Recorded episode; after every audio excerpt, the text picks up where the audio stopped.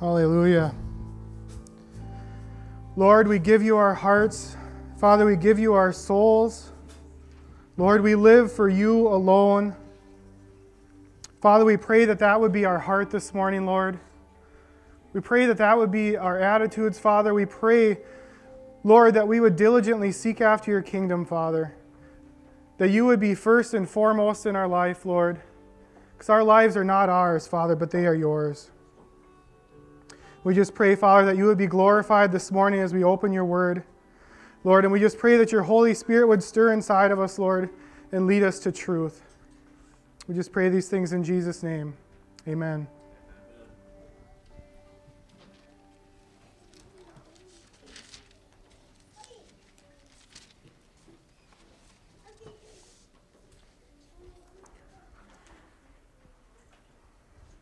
Well, this morning's message will be from Acts chapter 9, verses 1 through 20. The title of this morning's message is Obedience Through Faith.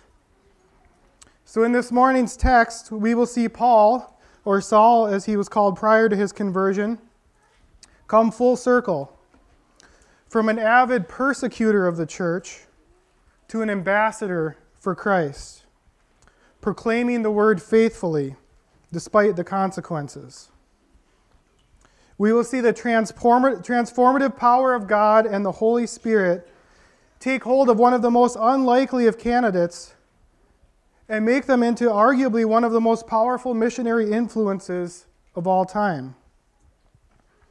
We will also study what it looks like to truly crucify the flesh and to put to death our earthly desires for the sake of the kingdom. So, just a little background information here for those of you who are not familiar with where we are in the text this morning. Saul has been wreaking havoc on the early church. He is in complete opposition to Christ and the church and the message that they have been preaching after Christ's ascension into heaven. He has made it his life's mission to persecute Christians and destroy the church. In Acts chapter 8, verse 3, it says Saul, however, was ravaging the church. He would enter house after house, drag off men and women, and put them in prison. He was an enemy of Christ, he was a persecutor of Christians. His mission in life was to snuff out the movement of the early church. He was also highly respected amongst the Jews.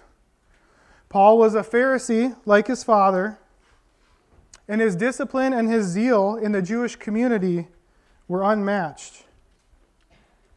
But God, however, had a different plan for Paul.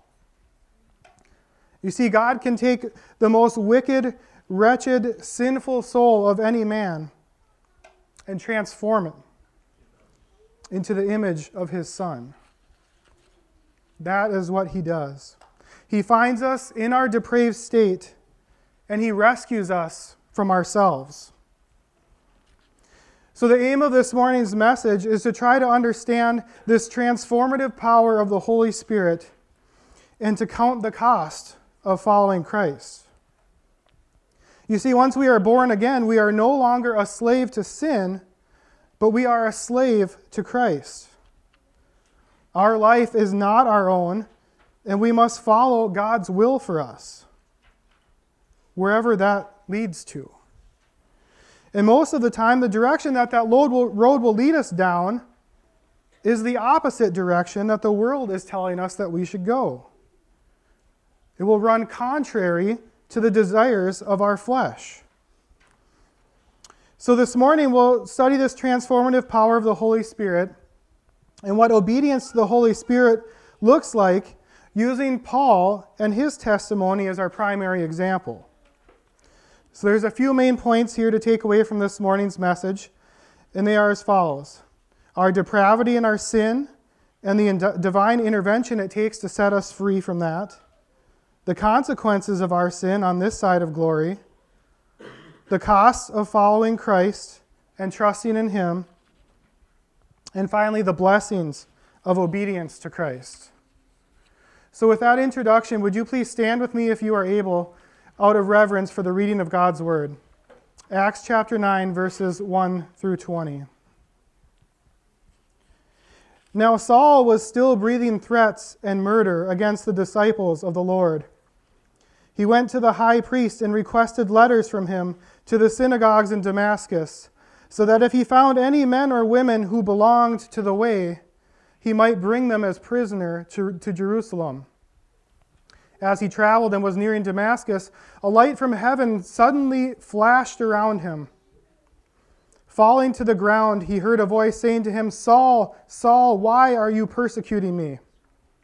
Who are you, Lord? Saul said. I am Jesus, the one you are persecuting, he replied. But get up and go into the city, and you will be told what you must do. The men who were traveling with him stood speechless, hearing the sound, but seeing no one. Saul got up from the ground, and through his, though his eyes were open, he could see nothing. So they took him by the hand and led him into Damascus. He was unable to, to see for three days and did not eat or drink. There was a disciple in Damascus named Ananias, and the Lord said to him in a vision, Ananias, here I am, Lord, he replied. Get up and go to the street called Straight, the Lord said to him, to the house of Judas, and ask for a man from Tarsus named Saul since he is praying there. In a vision, he has seen a man named Ananias coming in and placing his hands on him so that he might regain his sight.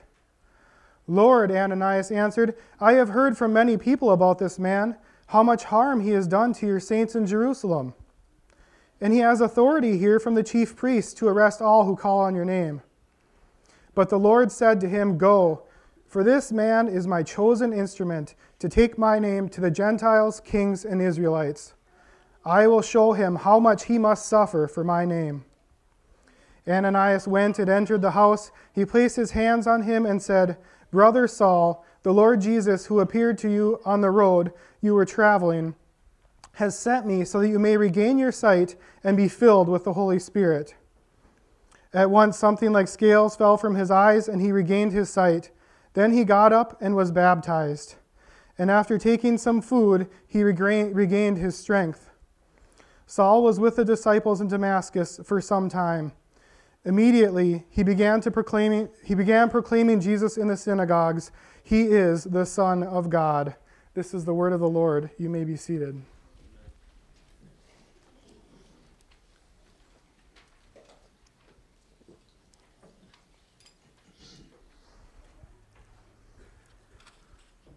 So, in the text this morning, we begin with Saul on his way back from a recent trip to see the high priest.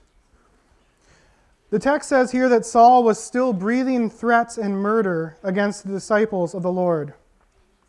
He was on a mission. His hatred for the church was quite evident. And I'm sure at the time, in his own mind, he was doing the will of God. He was blinded by anger and by his flesh. He was stuck in the ways as a Pharisee. He was intent on the destruction of the church. Now, notice here, he is even doing everything according to the letter of the law. He's not cutting any corners. He goes to see the high priest and get the necessary paperwork that he needs, the correct documents so that he can legally persecute the Christians at the church in Damascus. Now, isn't this kind of how we all are before we're saved?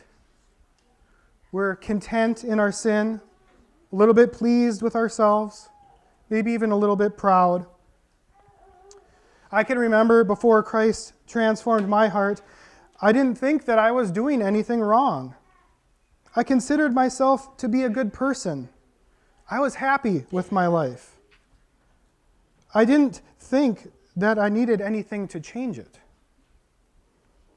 You see, brothers and sisters, before we are saved, when we are walking in the flesh, we are incapable of saving ourselves. We are incapable of even seeing that we need to be saved. We walk around content in our sin, slowly marching towards death and destruction. That is, until God intervenes in our lives and calls us to repentance. Now, for some of us, this may look a little more subtle, and some of us, it's a bit more dramatic. But we see here for Paul this morning in the text, it was very abrupt. So picture Paul traveling down the road to Damascus. He's on his mission, right? He's got his documents in hand. He's ready to present them to the synagogues, giving him the legal authority to arrest anyone he finds there preaching Christ when suddenly he is struck down. The Lord God Almighty stops him dead in his tracks and brings him to his knees. In verse 3, we read As he traveled and was nearing Damascus, a light from heaven suddenly flashed around him. Falling to the ground, he heard a voice saying to him, Saul, Saul, why are you persecuting me? Who are you, Lord? Saul said. I am Jesus, the one you are persecuting, he replied. But get up and go into the city and you will be told what you must do. Now, there's a couple important details to note here. So, notice in the text, Jesus says to him, Saul, Saul, why are you persecuting me? The Lord calls out his name twice. So, what's the relevance here? Well, I did a little research, and there are about 15 times in all of Scripture where someone's name is stated in repetition like this. A few examples would be when Abraham stood on Mount Moriah ready to sacrifice his son Isaac, God stopped him, calling, Abraham, Abraham, do not lay a hand on the boy. Or when God spoke to Moses at the burning bush, he calls out to him, Moses, Moses, do not draw near this place. Take your sandals off your feet, for the place where you stand is holy ground. Or when our Lord Jesus was on the cross right before his death, he cries out, My God, my God, why have you forsaken me? Or Jesus himself warns us that when we stand in judgment, many will come to him and say, Lord, Lord, have we not prophesied in your name, done mighty works in your name, and cast out demons in your name? So, as we read this here this morning, this isn't just a typo. There's a reason that Jesus calls out his name twice. This is a moment of great significance. Also, notice here that Jesus asks him, Why are you persecuting me? Jesus has already been crucified, raised, and ascended into heaven. What Jesus is saying here is that if you are persecuting my church, you are persecuting me. This is how close of a relationship that Christ has with his church, with his bride. Whether it was 2,000 years ago, today, or 2,000 years from now, when the church is persecuted, Jesus takes it personally. And finally, it's important to notice here that it is Jesus himself that appears to Paul. Now, this is crucial here because for someone to qualify as an apostle, they needed to have been called directly by Christ. So it is critical here that it is Jesus himself that calls Paul on the road to Damascus, as this validates his authority as an apostle in the church. I also find it interesting here in the text this morning that Jesus strikes him down, blinds him, and then tells him to get up and go into the city and wait for further instructions. He's going to make him simmer on this for a little bit. We see a lot of times in other places in Scripture when someone is called to Christ and is saved, they immediately receive the Holy Spirit and are baptized. But in this case, Christ blinds him, commands him to go into the city without any certainty on what lies ahead. Now, notice from the text here, he has not yet received the Holy Spirit at this point. This comes later when Ananias lays hands on him. Now, on the other side of this, imagine for a moment you're an apostle in the early church. You have seen Christ, his ministry, you have walked with him, you have discipled with him, you have witnessed his death, burial, and resurrection. And now Christ has tasked you with sharing the gospel, with building up his church. And this is no easy task, mind you. There is persecution around every corner. You're facing imprisonment, beatings, death. In fact, Stephen has just been martyred for the faith. Let me back up a few verses here to give you the full context in Acts chapter 7. Here we see Stephen is defending himself against false accusations in the Sanhedrin. So, this is Stephen here preaching to the high priest in the Sanhedrin in uh, Acts chapter 7, verse 51.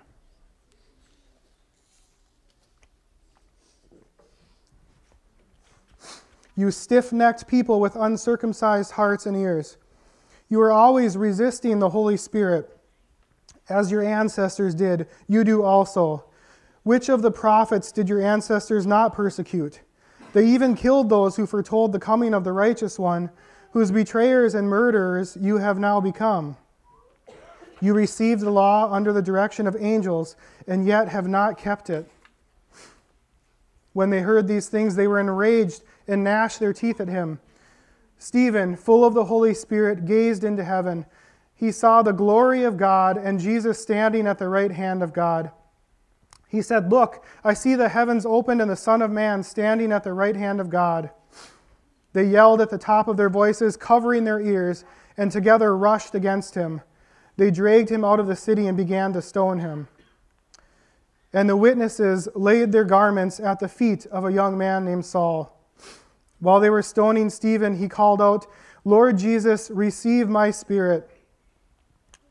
He knelt down and cried out with a loud voice, Lord, do not hold this sin against them. After saying this, he fell asleep. Saul agreed with putting him to death. Stephen died a martyr's death, defending Christ and the faith. He was speaking boldly and unashamedly, calling the hearers to repentance, preaching the truth regardless of the consequences. He probably even knew this would get him killed. But so deeply was his commitment to the faith, so passionate about the gospel was he, that he was willing to die for it. And notice his final words even as he is being murdered, he is praying to the Lord for their forgiveness. He doesn't pray, Lord, deliver me and strike down my enemies. No, he is praying for their own deliverance from their sin. Now, I don't imagine Christians today would have quite the same attitude, or it's not as common at least. How often do we see this type of sacrificial love? Stephen lays down his life for the sake of bringing them the truth. Now, think about that for a minute. He was in the Sanhedrin under trial. He could have just stood there and been quiet and been put in jail and then just waited it out and continued his ministry from there. We won't turn there for the sake of time, but in your own time, go back and read all of chapter 7 of Acts. He spends a lot of time pleading with them and preaching truth. So instead of taking the easy road, he preaches them the truth regardless of the cost and it wasn't for spite or because he wanted to get the last word in or to be argumentative with them. He's truly concerned for their salvation. We know this because literally as they're killing him, he's praying for their forgiveness. It's kind of humbling, isn't it? But back to the main point I was getting at here imagine that you're an apostle and you're facing this kind of severe persecution and death. And at the heart of it is Saul. He's leading the charge. He is the enemy of the church, perhaps the greatest enemy that they were facing at the time, hunting down Christians and approving of their murder. And suddenly, Saul is struck down on the road to Damascus. He is blinded, but he's not destroyed. And not only is he not killed, but he will soon be given the Holy Spirit and become a fellow apostle. I'd imagine this isn't exactly what we would be hoping for, am I right? I would imagine in our flesh, I know I would, we'd be hoping for that he would have been stuck, struck dead in his tracks rather than be given a second chance. See, the problem is that in our flesh, It's easy for us to hate our enemies. It doesn't come naturally for us to love our enemies. Sometimes it doesn't even come naturally to love those within the church or our own family. In Matthew chapter 5, Jesus says, You have heard it said, Love your neighbor and hate your enemy, but I tell you, love your enemies and pray for those who persecute you, that you may be the children of your Father in heaven. Christ has called us to love our enemies and to pray for those that persecute us. And this is a quality that should really set us apart from the rest of the world. And it doesn't come naturally, it runs contrary to our flesh. Where else do we see this in our world today? Loving our enemies sets us apart from the rest of the world. And we will see this later, later on in verse 13 of our text as well. So let me get back to Saul here. So Saul gets up and he's guided by the hand toward the city because he's unable to see. The text here says that he could not see and he did not eat or drink for three days. Now try to imagine what's running through Saul's head here at this point. Clearly, Jesus, whom he's been persecuting, is in fact the Christ. He's been struck blind, and he shook him to the core. So much so that he's unable to eat or drink as well. Helpless as he is, he's being led by the hand into the city, and his fate is uncertain to him. Is he being led into the hands of the enemy to be put to death? Certainly that would be justified. Will the Lord make an example of him before the church? The sin in his life has caught up to him, and he is forced to face the consequences of that sin. And all he can do at this point is just pray for God's mercy. He is utterly hopeless to help himself.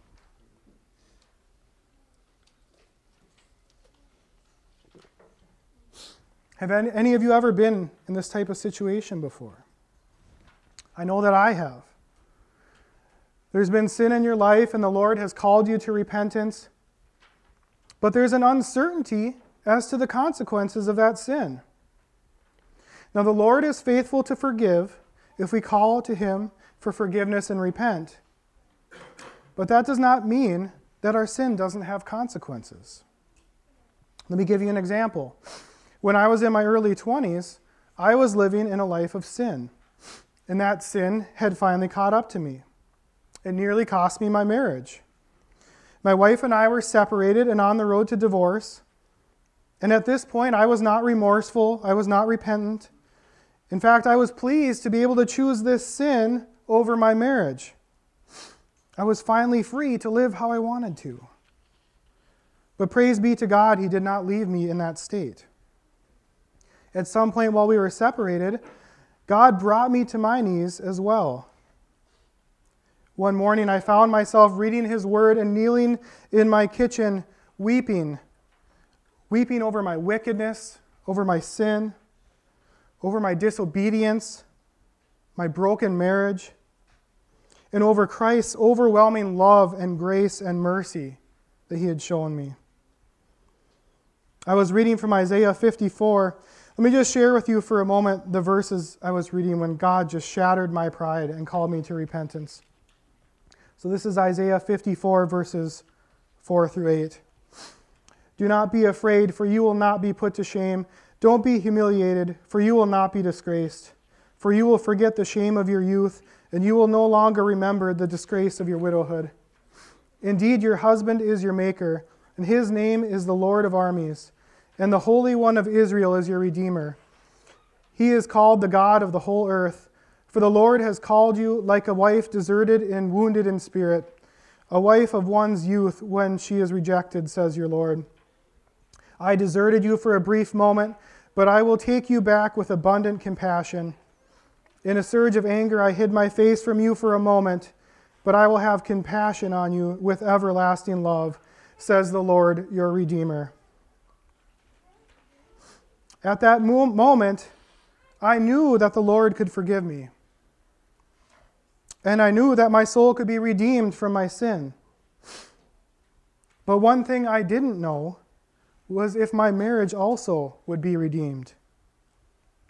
You see, God is faithful to forgive when we repent, but that doesn't mean that there aren't consequences for our sins on earth. There are earthly consequences to our sin, and we aren't always guaranteed that we won't have to face them after we repent. Now, as many of you know, I am still happily married. God did redeem that. Praise God. But I can imagine this is what's going through Paul's head at this moment. What are the consequences of my sin going to be?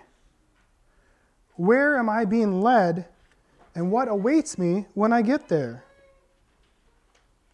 So let me pick up in verse 10 of this morning's text. There was a disciple in Damascus named Ananias, and the Lord said to him in a vision, Ananias, here I am, Lord, he replied. Get up and go to the street called Straight, the Lord said to him, to the house of Judas and ask for a man from Tarsus named Saul, since he is praying there. In a vision, he has seen a man named Ananias coming in and placing his hands on him so that he may regain his sight.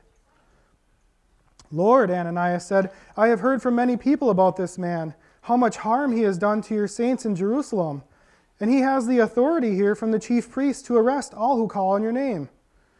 But the Lord said to him, Go for this man is my chosen instrument to take my name to the Gentiles, kings, and Israelites. I will show him how much he must, must suffer for my name.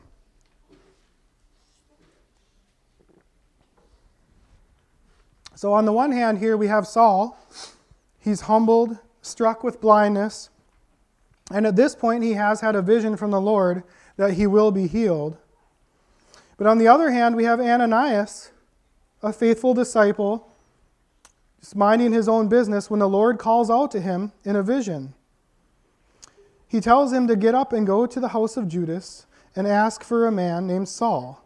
Go and heal him. But look for a minute at Ananias' reaction here. Initially, we see Ananias as a faithful servant, ready to serve. At first, he answers, Yes, here I am, Lord. But after he hears what the Lord wants him to do, what is actually required of him, he's a little bit reluctant. Lord, isn't this the man who has done so much harm to your saints? I could be arrested, I could be killed. Now, I'm sure this wasn't intentional and probably just a knee jerk reaction in the flesh, but notice the change in Ananias here. As soon as he hears what the Lord is asking of him, he begins to second guess him. Well, Lord, do you know who this man is? He's dangerous. Is this really a great idea? Have you thought this through? I think we all tend to react this way sometimes when the Lord calls us to do something. Sometimes the path that the Lord puts us on is not the easy path. And sometimes we try to look for that easier route. Surely God doesn't want me to put myself in harm's way. Surely God doesn't want me to put myself in an uncomfortable situation.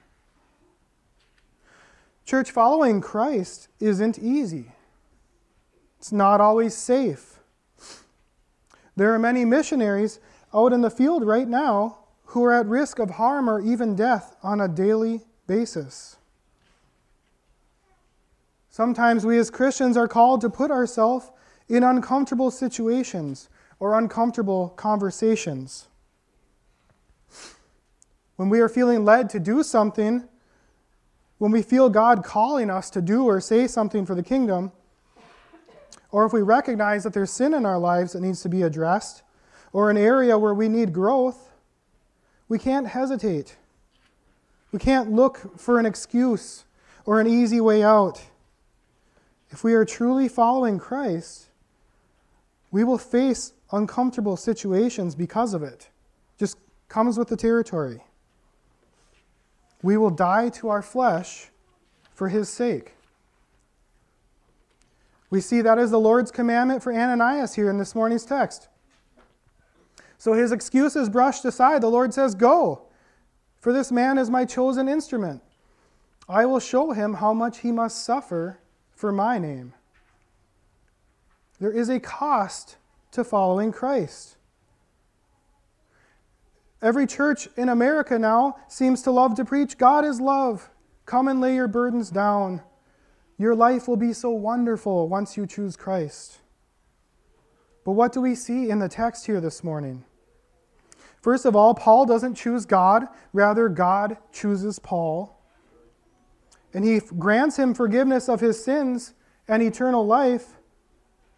But there's a cost. It's not a free ride.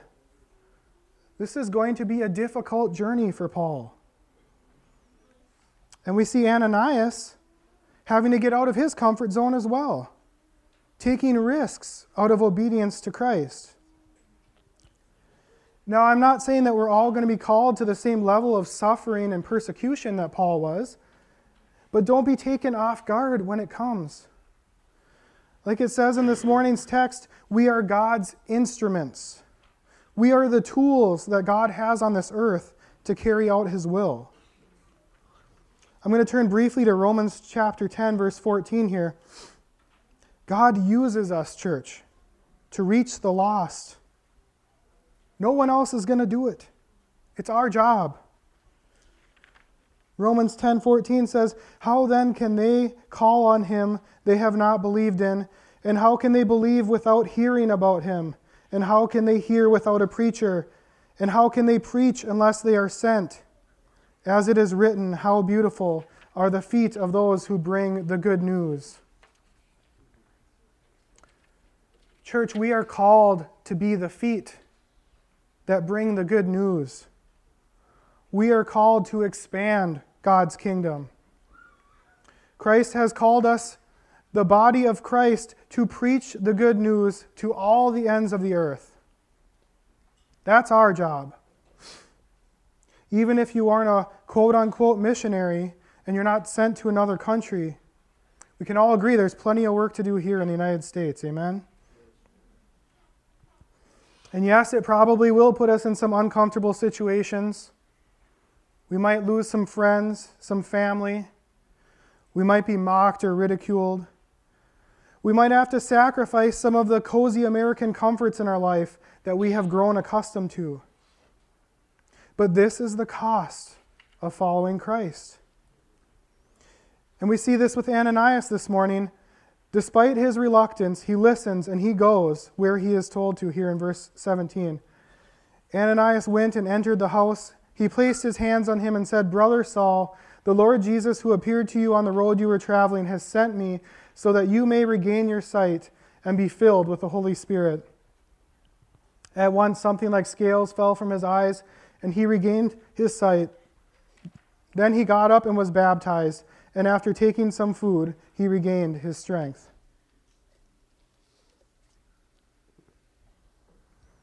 Can you imagine what Ananias almost missed out on here? What an amazing act of God to be a part of and witness. You have Saul here, the infamous persecutor of the church, healed, baptized, and filled with the Holy Spirit. You know, sometimes I just sitting, I just sit down at night and contemplate all the amazing conversations we'll get to ha- have in heaven with all these different people.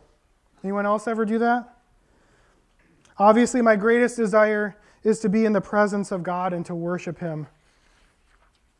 But there's moments that I look forward to talking to other people that we read about in the Bible, and one of them that I'm most excited about is talking to Ananias here about this moment. I mean, it must have been amazing. The text here says that scales literally fell off his eyes, physical scales. And he got to be a witness firsthand to Paul's transformation. And then he got to be the boots on the ground, discipling with Paul, helping him physically recover and spiritually grow. Now, think of what he almost missed out on in his reluctance. Church, we never know what the Lord has in store for us if we don't act. If we are stagnant and hesitant to get out of our comfort zone and crucify our flesh, think of how many things we will miss out on. we see Paul doesn't delay or waste any time here either this morning after he regains his strength in verse 19. Saul was with the disciples in Damascus for some time. Immediately he began proclaiming Jesus in the synagogues, He is the Son of God. Immediately, right out of the gate, he's about his Father's work. He doesn't delay, he doesn't hesitate. He knows the cost of one who follows Christ. He himself, just a short while ago, was witness to the murder of Stephen. He himself has dragged men and women out of their homes and threw them in jail. He knows what he is facing. You see, the physical risks here on earth are nothing in comparison to the reward of serving our God. Our God is mighty and holy and righteous. And it is an honor and a blessing to be that instrument of his work. We are blessed when we bring him glory. Not always here on earth, but we are eternally blessed. Paul will go on to lead one of the biggest missionary campaigns that this planet has ever seen. He brings God glory through his obedience. And there was a physical cost for him here on earth. Do you remember earlier when we talked about how sin, our sin, has consequences? Or in verse 16, when the Lord tells Ananias that he will show Paul how much he must suffer for his name. Now, from an earthly standpoint, Paul's life got drastically worse after he was saved. Just take a look at 2 Corinthians chapter 24. Paul says here, Five times I received the 40 lashes minus one from the Jews. Three times I was beaten with rods. Once I received a stoning. Three times I was shipwrecked. I have spent a night and a day in the open sea. On frequent journeys I faced dangers from rivers, dangers from robbers, dangers from my own people, dangers from the Gentiles, dangers in the city, dangers in the wilderness, dangers at sea, and dangers among false brothers, toil and hardship, many sleepless nights, hunger and thirst, often without food, cold and without clothing. Not to mention other things, there is daily the pressure on me, my concern for all the churches. This doesn't sound like the life that is promised to Christians in most churches today, does it? Sounds like a pretty tough life full of hardship, pain, and suffering, but all for the glory of God. Jesus said that he would show Paul how much he must suffer for his name's sake. He wasn't joking. You won't hear this from the televangelists on TV. This isn't the fluffy, soft, passive Jesus that we see too often preached. Our sin has consequences. And our calling as believers requires something of us. And this is my main point this morning, church. Serving the Lord should not be easy, it should not be comfortable. There is a cost to serving Christ. In Luke chapter 14, Christ himself warns us of this and tells us count the cost. It's not a free ride. I don't think it's out of line here to say that in light of this morning's text, if our lives are too easy and too comfortable, we should ask ourselves are we really serving God? Or are we serving our own flesh? Let me turn to Luke chapter 14 briefly here this morning before we close.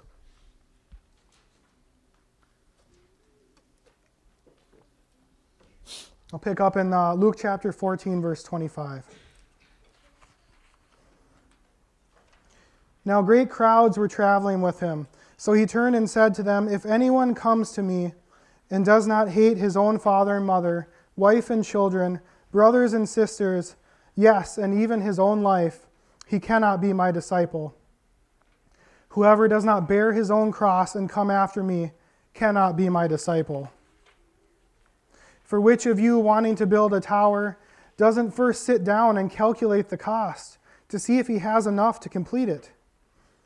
Otherwise, after he has laid the foundation and cannot finish, all the onlookers will begin to ridicule him, saying this man started to build and was unable to finish? Or what king going to war against another king will not first sit down and decide if he is able with 10,000 to oppose the one who comes against him with 20,000? If not, while the other is still far off, he sends a delegation and asks for terms of peace. In the same way, therefore, every one of you who does not, does not renounce all his possessions cannot be my disciple. Now, salt is good, but if salt should lose its taste, how will it be made salty? It isn't fit for the soil or for the manure pile. They throw it out. Let anyone who has ears to hear listen. Now, we don't have enough time here this morning to dig too deeply into this text.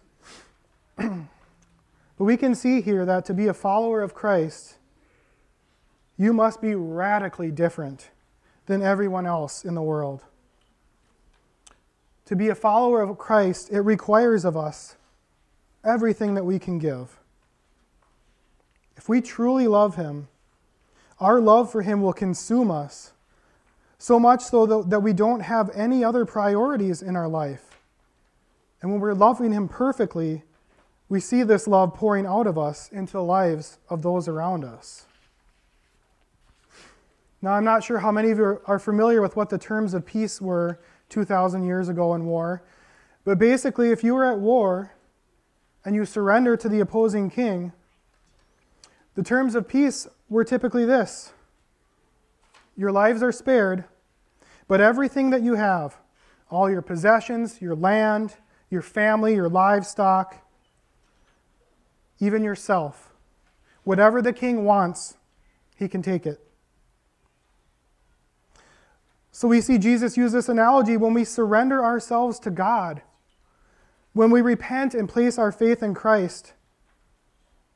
We're not just being forgiven of our sin, we are surrendering everything that we have our families, our homes, our finances, our time. It all belongs to Christ after that. So if you're hearing this message this morning and you have not yet placed your faith in Christ, if you haven't received the gift of the Holy Spirit, I beg you, repent and turn to Him. Call out to Him for mercy, for He is mighty and mighty to save. But first, before you do that, make sure you count the cost. Are you ready to give up everything that you have for the Lord? If you think that once you are saved that your life is going to get easier, or you'll become wealthier, or that all your problems will go away, don't be deceived. These are not the right reasons, and none of this is promised to us. Now, don't get me wrong. I'm not saying that God won't bless us here on earth. This isn't out of the question. He does bless us in many ways. I have been truly blessed. This church has been truly blessed. And I'm eternally grateful for his provision and his faithfulness. But the gift of forgiveness and the Holy Spirit and eternal life in the presence of God Almighty is far superior to anything that we can find on this earth. But it comes at a cost. There might be persecution ahead. There's going to be trials on the horizon. There is work to be done. Our lives are no longer our own. And if you're hearing this message this morning and you already have received the Holy Spirit, ask yourself and truly examine have you lost your saltiness? Is your life just a little bit too easy? When is the last time you got out of your comfort zone for the sake of the kingdom? Are you challenging yourself in light of the scriptures? Have you crucified the flesh? Are you surrendering everything to the King? Our God is mighty and powerful. He is holy and perfect. He sent his only Son to be crucified and to bear the burden of our sins so that we might receive eternal life and be forgiven. Glorify him this morning, church. Glorify him with your life with your time, with your family, with your finances. Use this time that we have wisely. serve Him, and worship Him, and you will be truly blessed. Amen? Let's close in prayer. Heavenly Father, we just thank you, Lord, for the blessing, Lord, for the sacrifice of your Son, Jesus Christ. Father, we thank you that despite the wicked, wretched, sinful, sinful people that we are, Lord, that you, that you sent your Son to die for us, Lord, that you care for us, that you want to redeem us, Lord. Father, we pray, Lord, that we would cling to the cross. Father, I pray that we would daily sacrifice of ourselves for the sake of your kingdom. Lord, I pray that you would just sanctify us this morning, Lord. I pray that you would sanctify us through your word as we continue through the week here, Lord. Mostly, Lord, I just pray that you would be glorified by your church. We just pray these things in Jesus' name. Amen.